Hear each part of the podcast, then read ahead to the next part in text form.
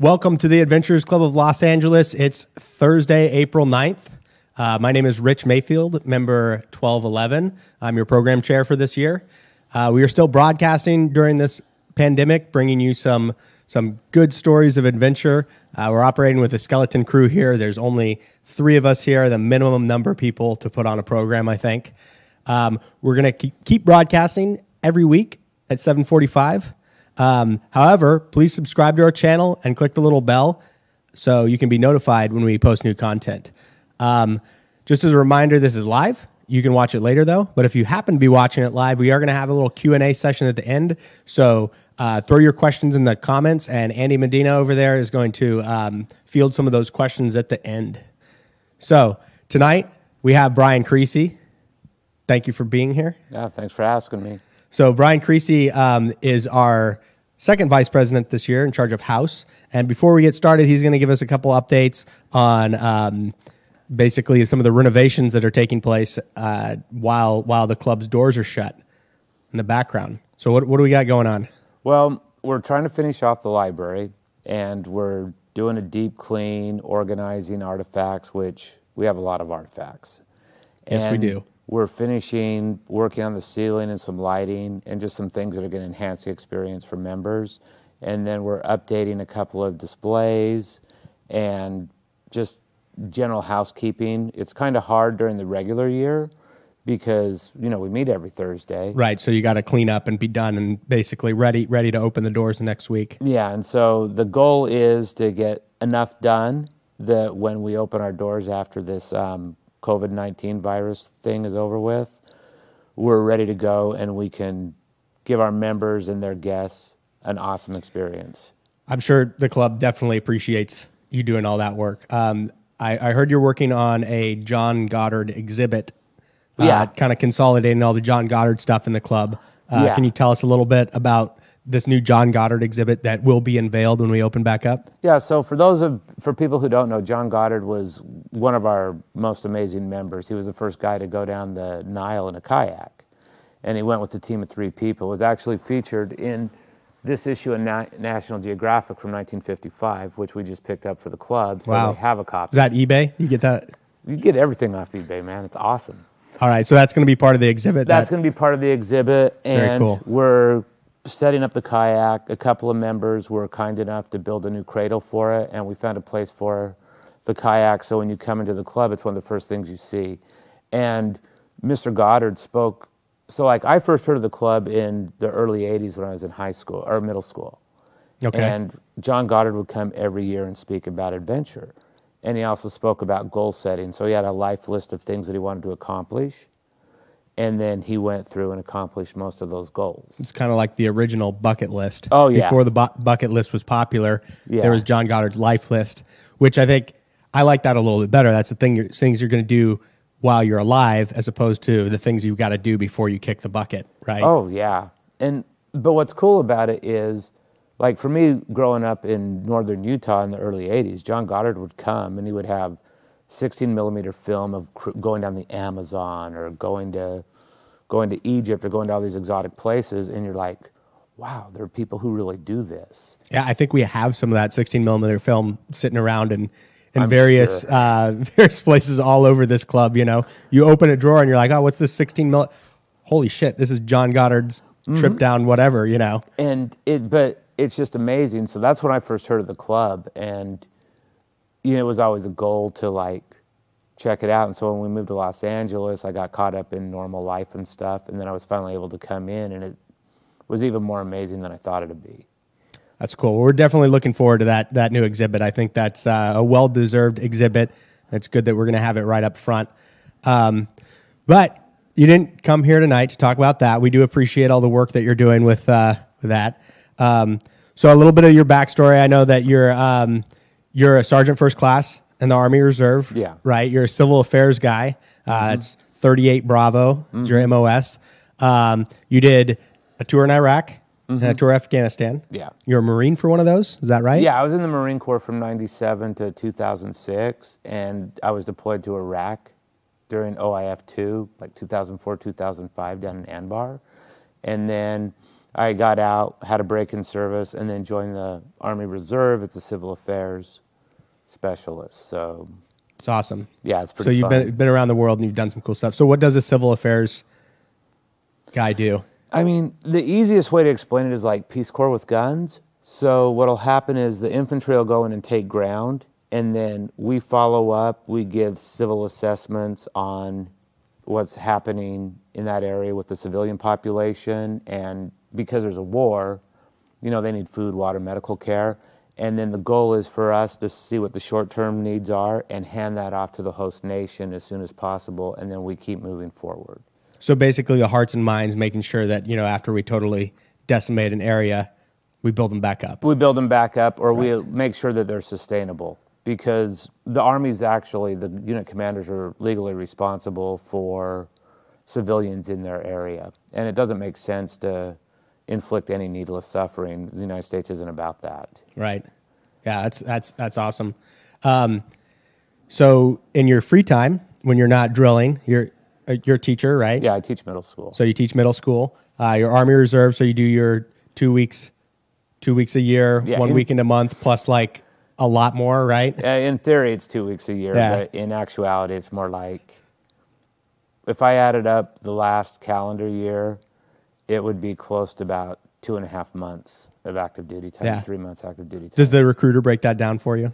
Yeah, they sometimes they neglect that. They but, neglect that fact. but it's fun. I mean, it's Absolutely. cool because you get to hang out with your soldiers and your training. And I mean, I'm a little older, so it's kind of it's kind of cool to work with like younger soldiers, and you're like, wow.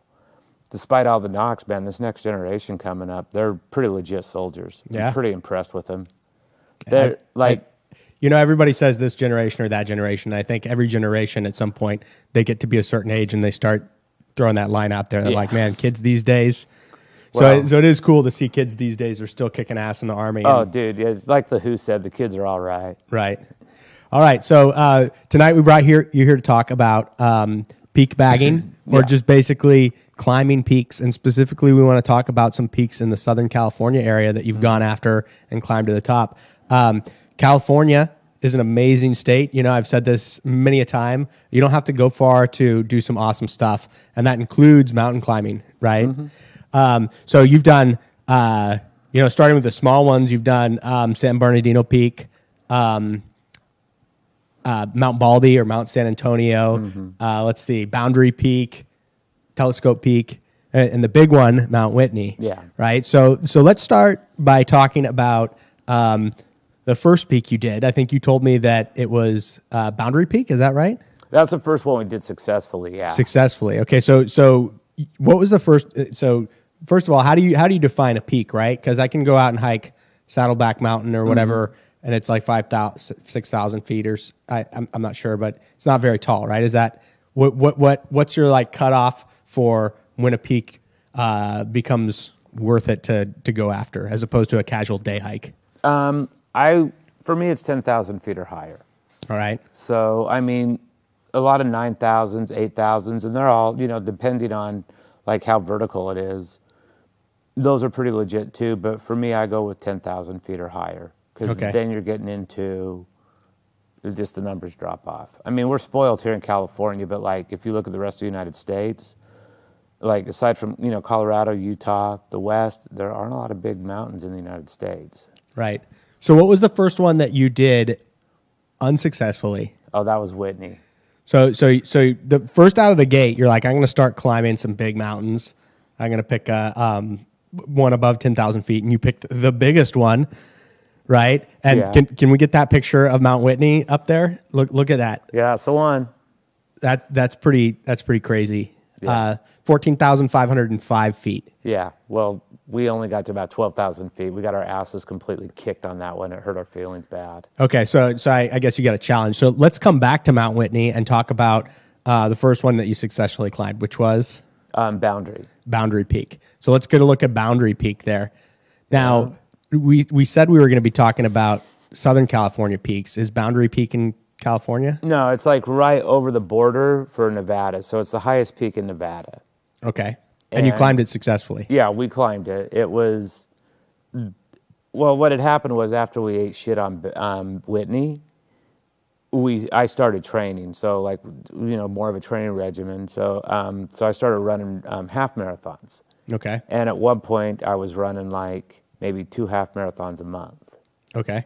And so, and then also, Griffith Park has a lot of like nice little hills and stuff that you can practice on. So, we're going out and practicing on like little smaller hikes. And then we wanted to go to um, Whitney that next year because it beat us up last time, but we didn't get a permit. We couldn't pull a permit. Okay. And Boundary, you just show up and walk, so nobody. So cares. is it? But okay. So if we're looking at this peak here, I see I see two peaks. Which one of those is Boundary? Um, I want to say, and I'm not completely sure, is it's the second one. Let's pop that one. Let's pop that graphic up there. So it, uh, left or right? What are we looking at? Um, looking on this one right here, I want to say it's the left peak. Boundaries left. As I was, check your fire. It's the right peak, but okay. as what's the was, what's is the other one. peak there? Uh, Montgomery. Montgomery Peak. And Which one's higher? Montgomery's higher, but it's on the California side. Okay. So Montgomery is the 65th highest peak in California, but um, Boundaries, which is a sub peak of Montgomery, is the highest point in um, Nevada.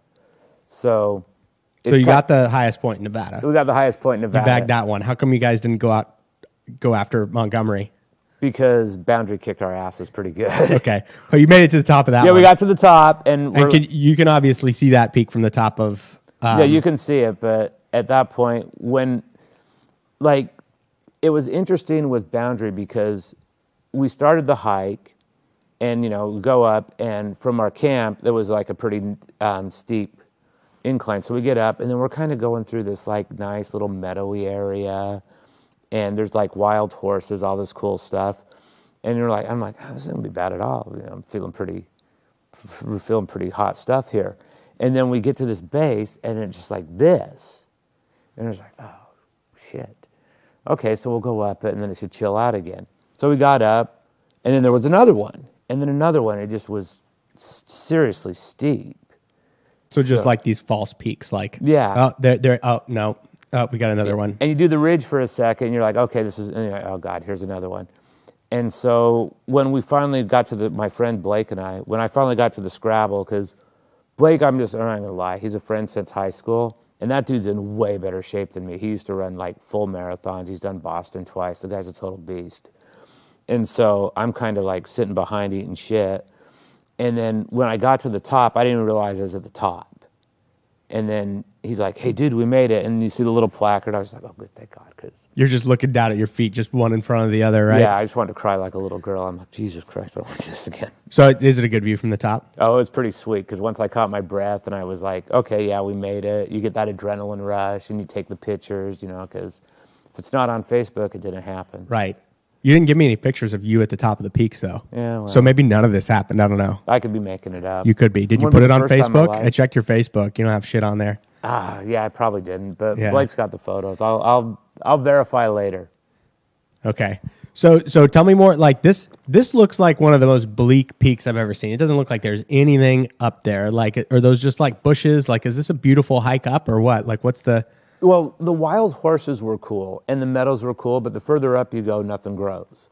So there were just, it was just rocks. so this is just like a desolate desolate peak up there. But wild horses, that's pretty It was pretty cool. that's pretty cool. But the view was amazing because once you got up to the top, I mean, you can see everything. And then, of course, there are the other peaks like Montgomery, which I'm actually, my brother wants to climb Boundary. And so I'm kind of like, uh, yeah, I'll do it because then I just got to go an extra 45 minute hike and then I can bag um, Montgomery, which is the 65th Right. highest. How far is it to it- so it's 45 minutes from the top of Boundary to get over to Montgomery? The way I hike it is, Yeah. Yeah, is that it- like a scramble? Like what does that look like? I think there's a trail. Yeah. But I mean, trail's a very amorphous word. Fairly well marked or no? I mean, it's kind of marked, but you know, you have to watch for stuff. So how how do you end up finding Boundary Peak as like the? I mean, I guess you could just look at you know a list of the biggest peaks in California, but how do you how do you decide on Boundary? It was just close close to Whitney, and It was basically, yeah, it was. Um, we couldn't do Whitney, and Blake and I wanted to do something for that summer. We wanted to have a nice you know, I try to do like one big adventure a year. We, well, Blake and I try to do one adventure a year, and so we're like, let's just do Boundary. Okay. And the logistics for it are a lot easier because there's no permit. It's basically you get on the internet and it's like drive down this road. There's an old whorehouse right here from the 90s. Turn this way, drive up. There's the ruins of a um, hotel, the Boundary Hotel or something. Go up, and then you just camp. And Oh, wow. so there used to be a hotel up there. What was the hotel? Oh no, the about? hotel's on the freeway or the Oh, okay. road going up, and so it's just ruins. But once you go up the road, which is well marked, because there's a lot of mining that happened back there in the 1800s. Thus, the hotels and the whorehouses. Well, yeah, I think the whorehouses were more for truckers in the 1990s, but Gross. yeah, it's pretty nasty. But it's all ruined, and you go in. So the ruins are there. You can walk around and look at stuff. So if you like going through old buildings, it's pretty fun. Yeah, That's neat. Yeah, it's cool. And then the cool part is you're in boundary, you're in Nevada, so California gun laws don't apply. So you can go up, you can shoot at 9,000 feet, do whatever you want. You, you guys do any shooting on that trip? Yeah, we took, but we took a pellet gun because we are in California, and That's sweet. So you Yeah. made it to Nevada where, where you can shoot anything you want and you I bust out the pellet gun. Yeah, I still took a damn daisy. All right, I don't know about that one. Yeah. So okay, so after Boundary Peak, what did you what did you set your sights on next? Well, then we still had the summer. So then I think the next one we knocked out after that was um, we did um, Baldy. We came back and knocked out Baldy. So that's Mount San Antonio. yeah. Um, Baldy Baldy's pretty sweet because it's it's so close to Los Angeles, Oh, right? yeah. I think we got a really cool picture of Mount Baldy. We can pop up there. Now, uh, if you live in LA, you've probably never seen that view of Baldy, but if you've got a good telephoto lens and you get to the right spot, there it is. It's towering over there. So that's at uh, 10,046 feet, right? Yeah. That's pretty big. Yeah, it was pretty cool. I mean, it's that one a lot of people do. And so if you're in pretty good condition, you can knock it out, but it's still something you need to be prepared for. You shouldn't just like hop off the couch after like eating Doritos and playing video games and hike it. Right. And I hear I hear people die on Baldy. I hear like a couple people a year die up there. What do you think Um, that's about? Well, I mean, it's well trafficked, so there are a lot of people. So you know, when you have a lot of people doing things, are gonna someone's gonna get hurt. And again, it's one of those where I think people feel it's really dialed in, and you just because of so many people do it that they make a Right. mistake. Easy peasy, right? Yeah. Mm-hmm. Just just, just walk up. Most of the I mean you do is it um is it technical or is it mostly hiking, maybe a little bit of scrambling? What's the deal? A lot of it's it's like just extreme hiking, so it's just an like I like it because it's an endurance thing for yourself. So for me, I like to feel tired when I've done something if I've been successful. So it's just basically endurance. Right. And you just hike and then, you know, you start getting tired and start thinking of other stuff. And then, you know, as you go up higher, the air gets a little thinner. And, you know, I but I like it. I like waking up the next day feeling like I've been beaten up. Right. And I'm like, God, I did something. It's It's cool. like that good soreness, right? Yeah, it's like good soreness. Yeah. Now the first time we didn't meet Whitney, that was just bad soreness. That was just like, ugh. Yeah. So so we got some pictures of Baldy here. We got some pictures of the danger on Baldy, I think. Uh, so yeah, let's look at this picture real quick. That doesn't look as impressive, right? No. So I think that's Baldy Bowl. I hear a lot of people ski down that. Um, let's see. Let's see another picture. You got one with snow there. I think they're all in that same location there. Yeah. Yeah, there it was. Snow. Go back one. Let's pop that up. Yeah, Yeah, right that there. one. So that looks a little bit different, right? Yeah. So the, you know, I'm looking at these guys, and they've they've got um, they've got hiking poles, backpacks, and it looks like they got ice axes. Mm-hmm. So what? This is Devil's Backbone. Did you hike across that? We did that one the, fir- the first time we did Baldy. We did that one, Yeah. and but it wasn't there wasn't any snow. We was it in the summer. Do we have a picture of the the the no snow Devil's Backbone? There it is. Yeah. Wow, that's gorgeous. Yeah. But that looks that looks like there's a lot of exposure on the left and right there. If you uh, if you take a tumble down that, especially if there's snow. Yeah. I mean, and that's the thing is you have to be prepared for any type of outdoor event. So it's just like people go to Death Valley, don't bring enough water, bad things happen. When you're when you're hiking, especially like on these like backbones and ridges, you need to have situational awareness because if you're not paying attention, then something could happen. And it's usually, usually mistakes are made by people who, you know, they're just, they get too comfortable.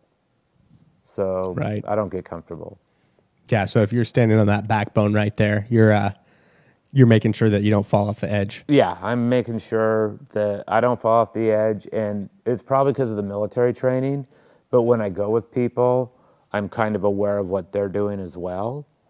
So there's an accountability factor because I mean you don't want to go up and do something and have a buddy get hurt. So you Right. you need to be aware of what you're doing and what everybody in the party's doing as well. Yeah. So so so Mount Baldy's close. Is it, you've done that one a couple times? It sounds Yeah, like. twice. Yeah. Is it worth it every time? Have you done it in the snow yet? Do you want to do it in the snow? Um, I grew up in northern Utah, so I'm kind of cool with any type of snow adventures now. I've had my snow fill. I mean, I was a Boy Scout, and their idea of fun when I was growing up was, hey, it's winter. Let's go dig a hole in the snow and sleep in it. And I was like, okay, yeah, I'm cool. So that's it. You, moving out to California, you're going to take advantage of the, the nice weather and nice everything. Nice weather, yeah. I mean, I'm not adverse to doing it in the snow, but I haven't really thought about it yet. So maybe, Yeah. should- maybe we should get a group from the club and we should all do it. You know, That'd I've cool. I spent a lot of time up on Baldy personally Yeah. to do skiing and stuff, and I've been across that backbone. Um, but you know what? I've never been to the top of that peak. oh, dude, we should do it. Yeah, probably. We should get a group from the club and we should all just go do it. Yeah, it look it looks sweet, especially you know that picture of you know L.A. in the background, Mm-hmm. the snow cap. Like every time I see that mountain and it has a bunch of snow on it, I get excited and I want to get up there. It's so close, but you know, it's crazy. Like you're right, you you have to respect it. You always got to be on guard because just because this thing is close to Los Angeles doesn't mean it's not dangerous, Yeah. right? Well, and that's the thing too. There's you don't want to be risk adverse, but you want to be risk aware. Risk averse is, oh, it's dangerous. I don't know if I should do it. It's like, okay, these are the risks, and then when you when you set up your plan, oh, I mean, you know this from the military. You set up your plan. How do we mitigate these risks so they're not as intense? So uh, the Army they call it composite risk management. So this is something that could be dangerous. So this is what we're going to do to lessen the danger. This is something that could be dangerous. This is something we're going to do to lessen the danger. I mean, even as something as simple as, oh, we're having a class right now. Oh, if there's a fire, these are the exits. Oh, we have cords here. Don't trip over them. So if you're going to do Baldy in the winter or any other peak, be ready for ice. Be ready for snow. Have the right um, proper equipment. Let people know where you're going. I mean, cell phones don't always work when you're out and about um, have a schedule that if you're not back, people know something's going to happen. Um, be aware that if you're with a group and somebody gets injured, what's your plan to get somebody injured off the mountain? What are you going to do? Do you have the right um, first aid equipment? 'Cause, I mean, you're not going to Right. do brain surgery up there, but I mean, you need to have something. Sure. I always, on top of that, I always use like the three strikes rule, mm-hmm. which is you know you you make your plan and you you you you plan on the risks and all that kind of stuff and mm-hmm. you know them, but then when you're out, uh, you know if something goes wrong or not according to plan and you have to pivot, right? That's mm-hmm. fine. That's one strike, That's one. right? If you pivot again, you're like, oh, you know this day's starting to get bad. That's two. But if it's a third strike, you're like, nope. We're done because you know you're kind of your your whole risk assessment is out the window at that point, and you're kind of like on the fly. And I think when people are on the fly, that's when that's when they fall off that devil's backbone and slide to their deaths. and that's right? why we cut Whitney because we had a one day pass. Mm-hmm. So we had started late. I mean, we were rookies. We hadn't really ever done any high altituding. That was me and my brother, and again my friend Blake. And it took longer than we thought. We started late, and then by the time we got a little past the twelve thousand foot mark, when we were doing the switchbacks, it was starting to get dark. And it's like, you know, this takes me out of my comfort level to try to do the rest of this another 2,000 feet and then have to come down the same day at night. So we called it, went back, and we still didn't get off the mountain until like 1 a.m. right? But, and so, Which it not getting off the mountain. What that's that's past midnight, so you're hiking in the dark. Mm-hmm. Yeah, so that was probably a good call. yeah, it was a solid call. I don't regret the call. I regret not preparing better before, but then that's lessons learned. So Right now, you know. Yeah. Mm-hmm. You know, you have hiked Whitney. You have done it successfully, and you're not dead. Yeah. So I think that that's something to be said. So um, after Baldy, what what was your next big one? Oh, we hit San Bernardino. San Bernardino. I'm I'm not really familiar. I'm familiar with the San Bernardino Mountains, do we have a picture of Mount San Bernardino? Nope, I don't think so. No, but So it- where is where is San It's Bernardino just in Peak? that kind of area, like where all the peaks are, like Gorgonio, Baldy, all that stuff. Okay, so there's like you know there's there's Highway 10 that goes out to Palm Springs, right? And there's the I'm there's not a, mountain range on California the guy, dude. I'm you're gonna north and south. San Jack's on the south, and Baldy's on the north side. Which I, I guess it would be in the north, in the northern range. It might be. I to be perfectly honest with you, I just use Siri, and she tells me where to go. and then you go after it. Yeah. So how how how tall was uh, San Bernardino? It's over ten thousand, Okay. and that one, if memory serves, we were trying to do a different peak, and then I think we were going to do Gorgonio or something. I can't remember, but we couldn't do it because that was when they were having all those big wildfires. So we're like, okay, San Bernardino's here. We're at the ranger station. We're figuring it all out. So we just kind of went up the trail, and I think we probably hit it. I know we hit some peaks because we got lost as hell. You got lost on your way to the peak. Yeah, we were just wandering around. So we got up to the ridge and we're hiking and we're going back and forth. And again, it was Blake and I. I don't know what the hell we were doing. So were you on a trail at this point, or were you like off At trail? times. Just eye. This is a trail. Let's see where it goes. Yeah, we were just kind of freeballing it after a while. All so right. It didn't go as well as it could have. But we got to the top of something. And you're So- pretty sure it was over 10 10,000 feet. Oh, yeah, I know we were over 10,000 feet. And then what we were doing is because once we got to the top of the ridge, we were hiking until we couldn't really go any higher and then coming back down and then going up a different way. Okay. But I mean, I don't have a lot of ego. It was kind of a shit show. Right. So this is this is a this is a time you got lost, I guess. Yeah. so you were all over the place up in the mountains. we knew we were in the mountains. We knew we were in Southern California, and we knew if we hiked back down, we'd find the car eventually. Yeah, that is true. If you're on top of a mountain and you hike down, generally you will not be on the mountain anymore. Yeah, but um, but we hit a bunch of like little peaks along the way. So because we spent a good hour like doing the ridge back and forth, All right. and so that was pretty. It was fun. I mean, we had a good time. So what was your next big one? the next big one after that was it was training for the next year because that was late summer, and then we pulled we pulled permits for Whitney. Well, what about Telescope Peak? When did that happen? After That happened Whitney? after we nabbed, nabbed Whitney. Okay, so let's talk about the big one then. Mount Whitney. Can we bring that back up? Yeah, let's look at that picture from the Eastern Sierras. Yeah, this is amazing. So the Eastern Sierras there. Uh, do you know where Whitney is in there? I can't. I can't really see it. Maybe it's on the right. it's a big one. It's the big one. Yeah, Yeah. So you know that valley comes up into the Sierras, and Mount Whitney, um, some fourteen thousand feet. Four, yeah, fourteen thousand five hundred five. I want to say. now, how does that uh, how does that compare to other mountains in the world? It's not bad. It's so Whitney's the highest peak in the contiguous um, 48 states. So uh, Hawaii, I want to say, has two 13,000 footers, and then Alaska has is just crazy stupid with peaks, and Denali is the largest one, or Okay. Mount McKinley, whatever they want. So to as call far it as week. as far as highest points that you can hike in the 48 in the United 48 states, 48 the lower states, 48, Mount Whitney's the, the tallest. Yeah, you don't get any bigger. All right. So so so you made it this time, right? Yeah, so we you made it pulled- that time. So how many? You know, you said you had to pull permits for this. Um, do they only like? I guess it's a popular hike. They only let so many people up a year. Yeah, they only let so many. They have permits, so they have day permits. So if you want to run it in like under 24 hours, you can do that. And so what we did was we got a camping permit. So we went up to the 12,000 foot mark, slept overnight, and then we took the peak that next day, and then we hiked all the way down. All right. So you so you totally backpacked up it. and then you know you left you left some gear and then Yeah, you went up there. yeah, and like in the guys that well, I travel pretty light anyway because I don't want to carry gear. Right.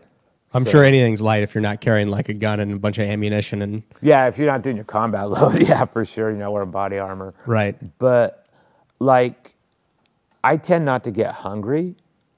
So I always come back with extra food. So I've kind of parsed down on how much food I have and I would rather take for me I take more water. Right. So So is there like when you're hiking Whitney, is there not water available that you can purify, or you have to you have to hike everything up? Um, there's water you can purify, but I just I'm not really down with it. It's just easier to bring my own, and then if we need to, so we can purify it. My friend's got a Blake's got a water purifier, but we never really had a water issue. Because the other thing is, I don't really get that thirsty when I'm hiking. I hydrate a lot before. So, about a week before, I'll be slamming Gatorades and drinking water. Like my piss is crystal clear, which is an indicator of hydration.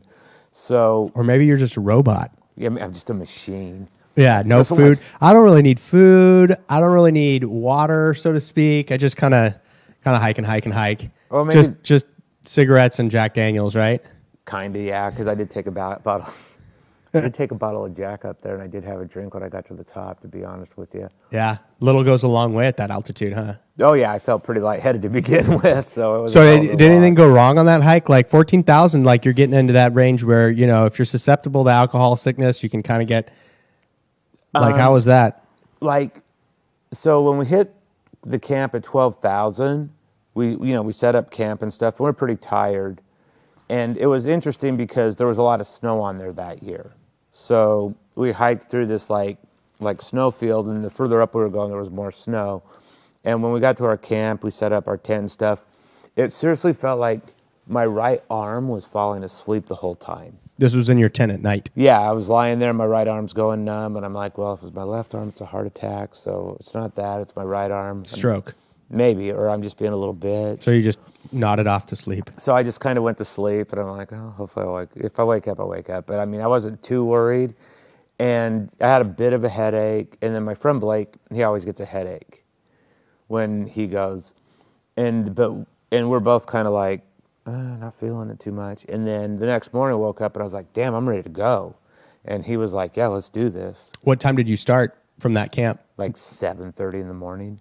Is that like early or like is it light out or what? It was light, and so we did the hike, and it was it was amazing. We did the it's like the 96 switchbacks or whatever, where you're going this way and this way and this way and this way, and it was pretty sweet. And it I don't remember feeling any discomfort on the way up. It was just like an amazing hike. It was an amazing experience. It's like oh I got that, and like Blake's a beast, so he's like a good hundred yards ahead of me, because he goes super fast and I'm just hiking, going around doing the hike, and then there's a little rock hut at the top of Whitney. And so I'm kind of like, okay, we're going, we're going. And then when I saw the rock hut, I was like, damn, I made it. And then, and of course, the rock hut's like a lot further away than I thought it was. So now I'm just like, God, how far is this son of a bitch? And so I finally got there, and I actually felt bad for this kid on the trail because, like, there was this kid hiking with his mother, and he was just, this kid was eating shit. And his mom's just, he's like 17, 18. His mom's like late 30s, early 40s. And she's just hammering him. Come on, we only got this much further. Let's go, let's go. I'm like, damn, you should have been on Parris Island, girl. she was tearing his ass up. Oh man, So that like, say, says something about being in shape, right? Yeah. Yeah. And, and then I got to the top and I was just, it felt good. And then I think I was a little, well, probably like I had a shot of Jack. That probably wasn't a good idea. But when we were like hiking down, Blake went ahead and then I went. And I got a little disoriented on the hike down. But I finally found the trail after wandering around for probably like 35 minutes. So how well marked are these trails when you do these big peaks? Like how are, like at some point, you know, if, if it's dirt, you can see the the the path worn in the dirt, right? But once mm-hmm. you get up into the rocky area, it's kind of harder to see. Like how do they mark the trails? Well, there's trails and there are people there, so and you can see the trails, but in some areas it's like if you have a pointed like a fixed point, you just kind of hike towards it. So like you know you're going to hit the top because you see the cabin, which is like that little rock, the little hut up there, so you just kind of aim towards that. And then there's a well done trail. But when we left, like I said, I wasn't paying attention, which is never good cuz I'm a dumbass. And then, so it took me a while to get back on the trail. I kind of went off the other end and walked for a minute and then came around and then came back up. And I was actually, okay, screw this. So I walked back up to the hut. And then when some other people were leaving, I just kind of followed with them because at that point I knew I was a little disoriented. Yeah, you know, I joked earlier about um, saying like, yeah, you know, if you just keep going down, you'll get off the mountain. But there are good ways to get off the mountain and bad ways, and probably impossible ways. like throw that graphic back up of the Mount Whitney summit. Like, you know, looking at that, I don't see how you get there without climbing, right? But that's that. There's you said that there's a trail, so there's some way uh, off the back or something. But obviously, you can't come down that face, No. right? So getting lost on these, even coming down, you know, that that can be a pretty sticky situation. Yeah, and but and there's a lot of nice drops on Whitney. I mean, it's a beautiful hike. I recommend it to anybody. Just do some conditioning. It's it's like a lot of things. Um, a lot of people are like, oh, you know, I don't want to do that, or I'd really like to do that. Blah blah blah. It's like, well, if you just get in shape and conditioning, you can do it. I mean, pretty much. Personally, I don't think there's anything you can't. Anything that the mind conceives, the body can achieve and it's just how much do you want to do something so you know if you want to sit around and eat like pringles and ho-hos yeah you're probably not going to be able to do a lot of cool stuff but you know if you want to work out and stay fit you know push-ups sit-ups do your three mile run stuff like that run some half marathons condition yourself you can pretty much do any of this Yeah. Now, have you ever thought about doing the the John Muir Trail? You familiar with that? my brother wants to do that and he's he's on Do we have a picture of that up there? Yeah, there's a, there's the um, John Muir Trail. yeah that'd be sweet So for those of you who don't know, it starts in um, Yosemite to Tuolumne Meadow, Meadows, and it goes all the way down that ridge, and it ends at um, Whitney, right? Mm-hmm. And I don't think you need need a permit for that, do you? I if don't you know. if you hike the big one, like the John Muir Trail isn't the big one. I think it's a couple hundred miles, right? Yeah. it's a big trail. It's not the biggest trail. yeah it's not like the pacific It's that uh, trail it's- or whatever part. I, I think some of the Pacific Crest Trail may intersect with it. Yeah, but you're not starting in like Washington or some shit and like walking this coast of the United States. I don't. Think. Right. But I mean that man, you know, that's something that I've always wanted to do. Looking at looking at what that hits, going through the Yosemite Val- Yeah. Valley and through that Eastern Sierra, you know, we saw it with all that snow covered and then when ending, ending at Whitney, the highest point in the lower 48. And see, that's another one. Like, we should probably just get a group of guys here and knock it out. Yeah, That we- seems like a legit trip. That would Yeah, be a lot be of fun. That'd be pretty sweet. You know, I kind of, you know, I don't want to put it off for like 15 years, but I kind of want to do that with my boy. Well, No, I just gonna have to do it twice. That's yeah, fine. do it twice. I That's mean, fine. Yeah, you can rerun it. All right.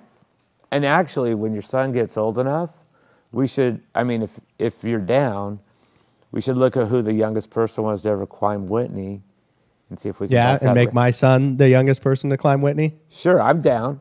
Yeah, yeah. Let's start. Let's let's start him off with a solid base, right, Yeah. of adventure. Youngest person to, climb, climb Whitney, Whitney. Jack Mayfield, and that's going to happen sometime. in the next six years.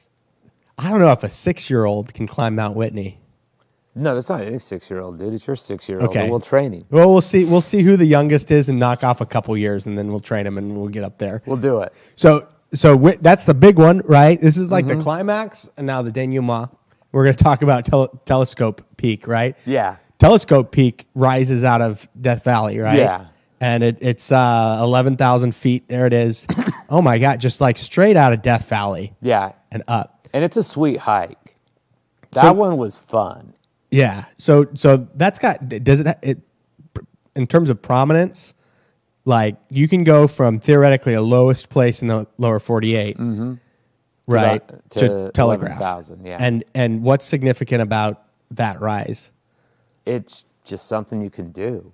Yeah. I mean, I didn't really think about it when we did it. I had just heard Telescope Peak was cool, and I'm like, oh, I haven't really done an 11,000 foot peak, and the name sounded fun.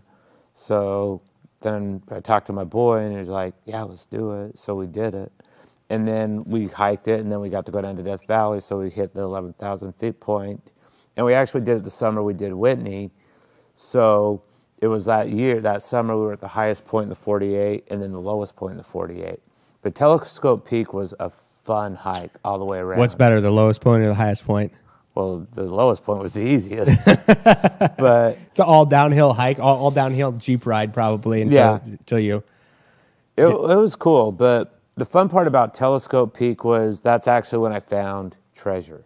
Okay. Well, let's let's throw up this picture of uh, telescope. This is looking out from Telescope Peak, I think, into Yeah, Death you can Valley. see Whitney. And that's Whitney. Man, You, you, I don't know if that for sure is Whitney, but you can see Whitney from there. You can see all the ridges from up there. But if you aren't prepared, that just looks like a whole lot of places to die there. Death Valley, Whitney, God, just bleak. yeah, well, with telescope, it was cool, but that did have some sides that, like, again, if you're not paying attention. But I mean, by What do you same- mean? Well, so we were on this one portion of the hike, and I guess I'll tell you about the treasure we found. Sure. So we're hiking, and my um, friend Blake, he's like, we- stop, and he's like, points down the side of the mountain, and it's just all like shale and nasty and stuff, and it's pretty steep. He's like, I see a bag down there, and I'm looking, and I'm like, I see it, and he's like, what do you think it is? And it's like, probably somebody dropped their lunch because it looked like one of those like little lunch bags, and so I'm like, dude, I'm gonna go get it. Or at first I was like, do you want to go get it? Because he saw it first, so I'm like, you want to go get it? And he's like, nah, I don't think so. And For I'm like, someone that's never hungry, like you're going after a lunch bag, like you're diving off the side of this mountain to to you know skid down the shale. Well, it's like the Um, first Dirty Harry when he's like, I got to know, was it five or six? I mean, I got to know what's in this bag. Right, and that, that's this bag here, just so everybody Yeah. like like okay, so so there's treasure in this this this shitty bag that you Yeah, you saw this this So we're seeing it from this point right here. okay And so he's like, I give him my binoculars and he's like gonna look at it and I'm just like, okay, fuck it, I'm gonna go down and get it. So it was one of it like it was vertical enough that I was on all fours going backwards. And as I get closer, I see the Sony on it. And then I'm like, hey, dude. And Blake had seen it with the binoculars. He's like, dude, that's a camera bag. And I'm like, okay, cool. So I get down there and I pick up the bag. And I don't know if the film's going to show it, but you can see where it was covered in, um, away from the sun. And then it's all faded and nasty. So I'm like, well, whatever it, in it it's going to be all jacked up. But still, finding stuff's cool. So I wrap it around my neck and then like a dog i'm like going on all fours back up and this was actually the hardest part of the whole hike like this thing this part kicked my ass and i'd only gone down like maybe 60 70 feet and so i scrambled to the top and we're like dude let's see what's in it so we pop it out and i'm like getting all excited but i'm also kind of like i don't think this is going to work out so well oh here's my adventurer's flag from the last adventure i took so that wasn't it that would have been that would have been cool that would oh, yeah, but then I would have had to give the camera back. ah, that's a nice camera Yeah, so and the camera's like in beautiful shape. And so I'm like, wow, okay, cool. So the battery's obviously dead. So what we did was we I just carried it with me. We went back, did the hit the peak, had lunch, hung out, had a couple cigarettes cuz I'm dirty like that. And then we went back down and um, juiced up the camera when we got to the campsite worked fine so then because i'm fairly honest started going through the photos to see if we could identify anyone in the photos because if we actually saw a picture then we could put it up. And all we did was just scenes. And but the scenes were dated from we went we did this one in 2018 and the last picture was taken in march of 2017 so that camera had sat there for over a year on the mountain through that heavy snows and rains and stuff. And Wow. worked fine. so so telegraph does get snow and rain up there oh yeah, they get they get weather. And so we found the so we found the camera and Blake's like, "Oh, I already he has a high-speed camera." So I'm like, "Well, dude, you don't need a camera. My broke ass needs a camera." So yeah cool you're the for one that scrambled down 60 feet to get it off the trail Yeah, and he's So- like, he's like, yeah, dude, you need a camera. So I took it, and then I did get on some of the climbing sites on Facebook and stuff, and was like, has anyone lost a camera? And no one said anything. So hey, if anybody's watching and you lost a camera on Telescope Peak, I got your shit. So just give me a call, there you go and you can have it back. well i mean it's just a bunch of scenes right so yeah, there were no people. In they it. probably they probably got a new camera and then just took those pictures again Yeah, and that, that's kind Right. of crummy for them. I mean, cool for me, but like I said, I tried to find out who owned it, but there was no paperwork or anything. And the instructions for it were all like nasty and disgusting. They'd all gotten wet. It was on the exterior. I don't know, man. To tell you the truth, if I was on a mountain with my friend Mm-hmm. and he dropped his camera and I went, went and got him it for him Yeah. 60 feet down, I might be like, yeah, I'm not giving you your camera back. He could be standing right there. I'd be like, no, no, no, I'm the one that made that climb to get your camera. I You're the one that dropped it. But no, I mean it was cool, but it's it's back to just like when I knew there was a bag there, I had to know what was in the bag. It was like this compulsion. Right. And it's like I just I probably would not be able to sleep at night to this day if I would not have gone down, picked up the bag, and brought it back up to see what was in it. And if it would have been like a peanut butter and jelly sandwich or something nasty, it still for me would have been exciting because I found a bag. Right. But you know, Yeah. I mean, if you see something out there, you know, there's nothing, right? Yeah. There's, there's nothing. And then all of a sudden you see something that's human made. And I think, you know, it, it, in, in the cities, we're kind of, you know, you just step over it. You're like, eh, some piece of trash. But when it's outside, you know, you gotta know. you got to know. And so this camera is actually something I've used for other adventures. Yeah. So when we did Southern Utah last year, because we did like an extreme hike up to Angel Arch in one of the in one of the parks, and I did a presentation for the club on that. But it took takes great pictures. You remember? Do you remember that um, that scene from Indiana Jones? I think it was Raiders of the Lost Ark, Mm-hmm. where they're sitting in the bar in Cairo, and the German guy uh, Baloch Belloq, Yeah. right. He's like, "Look at this watch. I bought it in the market for for for like you know five marks or whatever. Bury it in the sand for a thousand years, and it's, a priceless, priceless artifact. right? Yeah, So and that's what I you got to look for that stuff, right? Um, if you're out there, Well, and then another hike, um, my friend Blake found like a ninety dollar pair of Ray-Ban, or um, I think Ray-Bans of sunglasses. Ray Bans. Yeah, people need to take care of their. That's one thing. Okay, so public service announcement: when you're hiking and going out, take care of your shit. Don't lose it. Pay attention to what you're doing, because if not, you're going to lose it. and You're going to be sad. Because we found knives, all sorts of stuff hiking. Yeah, leave no trace, right? Yeah, leave no trace, especially expensive gear. Right. And I'll add to that too. Uh, public service announcement: If you have a piece of gear and you're tired of carrying it because it's too heavy, um, leaving it on the trail is not acceptable. No, it's right. It's not like, oh, uh, I'm going to leave this for someone else and they can have it. They don't want your trash, right? No. If you don't want it, nobody else is going to want it either. So you know, if you carry a piece of gear in, don't think that you're helping someone out by leaving it. You need to take it off. Yeah, well, I'm always surprised at how much stuff people like lose. So when we, first of all, when we hike, if there's trash, we hike it out. That's good. Because, I mean, you know, woodsy owl, give a hoot, don't pollute, all that good trash.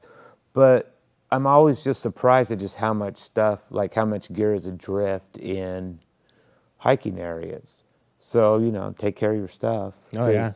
That's, and that's back to having a plan. Have a loadout for your backpack. Have a loadout if you're just doing a day pack or whatever, and be accountable for your gear. And then again, that's probably the um, Army NCO and me saying, "Hey, don't lose your shit." I mean, I, I- all the military branches, they're like, here's all your shit. Yeah. Mm-hmm. You have to keep track of all of it. Don't lose any of it. And then day one, they're just basically making sure you never leave anything. And, you know, you're leaving your canteen or whatever. What, and, you know, they're just drilling it. Oh, and I'm obsessive Yeah. with it. Well, I don't think everybody has that training, right? No, and so, yeah, to be fair, so Yeah, and to, to tell you the truth, I've I've lost it over the years. Like I'll leave stuff placed and I'll be like, oh man, this is bad. Like, you know, if my detailer saw this and knew that I left my whatever behind, they'd be pissed off. You know. Yeah, I and I'm like pretty obsessive with gear, but also too and just talking about gear in general, like you don't for these hikes, for just about any type of adventure, you don't need like expensive top of the line gear. So Right. like a lot of stuff I use is military surplus, mm-hmm. which you know it's like hey military grade, so it was built by the lowest bidder. First also of means all. heavy, and it, it's heavy, but I mean it works and it's cheap. right? So for guys just getting in, you know, surplus military gear is pretty legit. The other thing is like hit up garage sales and stuff. You can find good gear. You don't have to have the most expensive REI gear when you're out doing adventures. So, so if for someone that wants to get into this, you know, what what kind of gear do you really like? Say say you're doing. Well, say you're doing Whitney, right? It's mm-hmm. big, the, the biggest mountain in the lower 48 states, right? What do you mm-hmm. need? What what gear that I wouldn't have as a normal person would I need to hike Whitney? I hiked Whitney in ACU, which is a like the kind of grayish colored army uniform pants. You know what Okay. I'm talking about? The trousers. So you need to you need to take pants. Yeah, you need pants. Okay, you need So- pants, check. You're gonna get cold. So Get I just wore those, and then I had a pair of um, army boots that were that I just wore with the military, and they had gotten beat up to the point where they were no longer serviceable. So I wore those. So you need shoes and pants. Yeah. So I wore army boots. I had my ACU bottoms, and then I wore. Actually, I wore a, um, what is those armor? You know the Under Armour. Under Armour T-shirt, a gray, uh, Sure. green one that I got when when the Marine Corps took us to Iraq in 04, 05. They gave us Under Armour T-shirts, and I still had it, so I wore that. And then I had a just a hat. None of that sounds like specialized gear. Like No, if I didn't have Under Armour, I could probably just wear a, a t-shirt. Yeah, and I then I had a um, I don't have to buy Under Armour. no, you don't. I just had it because it was free. Was I it one of those tight fit, like super tight fitting? Oh yeah, it left nothing to the imagination. Yeah. Yeah. but it, that's what I wore. And, you know, but you'll see people tricked out with all sorts of gear. But for me, I like to go light. I like to go with just what I have. And then I had a, um, I had a backpack that I had purchased when I got back from Afghanistan that I use for assorted military Water and stuff. stuff. Yeah. Are you a hiking pole guy? yeah, I did have a hiking pole, but even that, like, Single hiking pole, double, double trek pole? Yeah. single, and it's just kind of cool. It moves you forward. And then I had um, a hydration system. When we did the summit, we left the backpacks behind and um, just had like the CamelBaks. And that was, again, that was something the Marine Corps gave us in 0405 for Iraq. So, like, I didn't buy any specialized gear. And I just had regular socks. So the number one thing, not gear. Gear shouldn't hold you back. No, gear should definitely not hold you back. So what do you think the number one thing is that people need to do to hike Whitney? want to just if you want to again if you want to do stuff just you know do it. Just build up and do it. Um, before we did our before we did whitney i'd read about other people who did whitney. And then there's like do's and don'ts. Um, just for hiking in general. I read what people had done. I did a little research. And then when I was conditioning, like going to Griffith Park and doing hikes, doing some assorted hikes around Los Angeles, like six, 7,000 feet and stuff, I saw what worked and what didn't work for me. And so, okay, now I need this much water. Boundary Peak, we ran out of water on the way down. That sucked. So it told me, okay, I need to carry more water. Um, I don't need a lot of food. So I don't waste time with a lot of food. But again, that's just me. Some people might get super hungry and not consume a lot of water. Um, staying hydrated, conditioning. That's way more important than like the gear you're going to use. So you need to pay attention. You know, do some do some hikes to prep. Pay attention, see what works, see what doesn't work, and and basically tune in your And definitely know your body. yeah. Know your body and condition. Stretch, work out, do the things you need to do. Anybody can, a lot of people are held back from doing cool things because they get it in their little brain housing group that, oh, it's hard or it's difficult. And now I'm going to go back to John Goddard when he talked to us at the, uh, in junior high when I was a kid in the early 80s. He was sitting there with a list his life list, his goals that he had set up that he was working through. And he was basically saying anyone can have adventure if they want to have adventure. So if you're not going out and testing yourself, because that's really what adventure is, uh, Right. at least in my definition.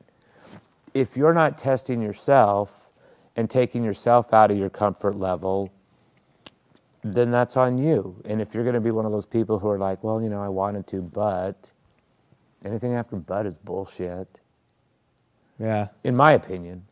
Now, other people might feel the same way. So, Well, I think we we we know it's true. yeah. so, if anyone thinks I'm an asshole, you can put it in the comments. So take a drink of that Jack, and what we'd like to do now is we'd like to take some questions online. Andy, I'm assuming some people have engaged with us. I hope. uh, do we have any? Uh, do we have any questions from the online crowd there that we'd like to field? While we wait for the questions to move in, we do have a few shout outs. Uh, Oh, cool. Matt Nadu says, What's up, Brian? Big sexy. yeah, he ain't lying. Steve Lawson says that there is a group photo of about 15 guys, 15 members from when they uh, hiked uh, Mount Baldy for Shane Barry's 70th birthday Oh wow. Yeah, that is up. Yeah, actually, and Shane was well. Steve's an amazing adventurer, and Shane, God rest his soul, was amazing too. Actually, Shane, t- Shane gave me my best advice when I became a club member. What was that? Well, first of all, Shane was an adventurer of the year. You remember Shane? Of course. Awesome guy. He basically said, in a nutshell, we're not the guys who do Everest, but we're the ones who have adventures and keep the club going. And I was just like, damn, that makes that, wow. We're the ones who keep it going. You might not be doing the coolest stuff or the most extreme, but those guys who just come in and doing amazing things in every year, year after year, and you're just doing stuff and you're here listening to stories, telling stories. And that really hit me. And I was Yeah. like, wow. That was when I really realized I was part of a special institution being part of this club. Yeah. That's pretty good advice. Yeah. Real quick, another one, guys. Uh, Thomas Dietz answered our question uh, and says that the youngest Mount Whitney climber was five year old Fletcher Flynn. To which uh, Lauren Mayfield responds Rich could carry Jack in a hiking baby backpack and dethrone Fletcher. Let's wait, do so it. so Bro, we got to do wait, that. five years? Yeah, five, five years years, old. old. Now, did he hike it at five years old, or did he go in the backpack? Because I'll throw that kid in a backpack and go. Dude, I will carry you both up there just to get that record. That would be amazing. year old Jack Mayfield is going to climb Mount Whitney in three years and two months. We're doing it, dude. I- okay, so everybody who's been watching this program, you know what we're looking for in the next three and a half years. Yeah. Now, now you got to call us out, and and and you know, I'll, I'll put it out there right now. Yes, I'm going to do this, right? Which means someone's going to have to pick up this video if I if I if I if I'm looking like I'm not going to do it. Someone's got to pick up this video about six months out and get get your ass in gear, get in shape, get your kid's ass in shape, and let's do it. I'll go with you, and I'm going to be right. like stink on shit. So Yeah, we're six years it. out, so, yeah, we're, or four years out. It's a long time, so Yeah. we can't forget about this. And I've seen your kid running around the club. He's like hella He's tough, insane. dude. Yeah. You have any like when we brought him into the club, he was like sleeping half the time. I'd like hold him up and you know, and be like, "This is my kid," and he's like asleep. Right? Like now, oh my god, that guy Dude, is we'll do all over the place. Total beast mode. Let's do it. I'm serious. I'm down. That would be awesome. I'm down. Do we have any more questions in the in the comment section there? Uh, no more questions from the comments, but I do have a question for the comments, which is uh, what's the biggest peak you've hiked, and uh, how did you feel when you did it? Me or you? Me? That's my, that's my question for the chat, but uh, if you guys would like to answer, you're more than welcome. Start Go us ahead, off. Brian. This is, this is Oh, about you. Whitney. So Whitney's the Whitney's the tallest one. is the tallest one. Yeah. Now I do have other goals, like moving forward, depending on when coronavirus decides to go away. It's kind of canking everybody's adventures right now. But for this year, I would like to do an 11,000 footer in Utah, Mount Nebo. And I would also like to hit up Kings Peak in Utah, which is a 13er. And actually, Utah has a lot of really nice 13ers to climb.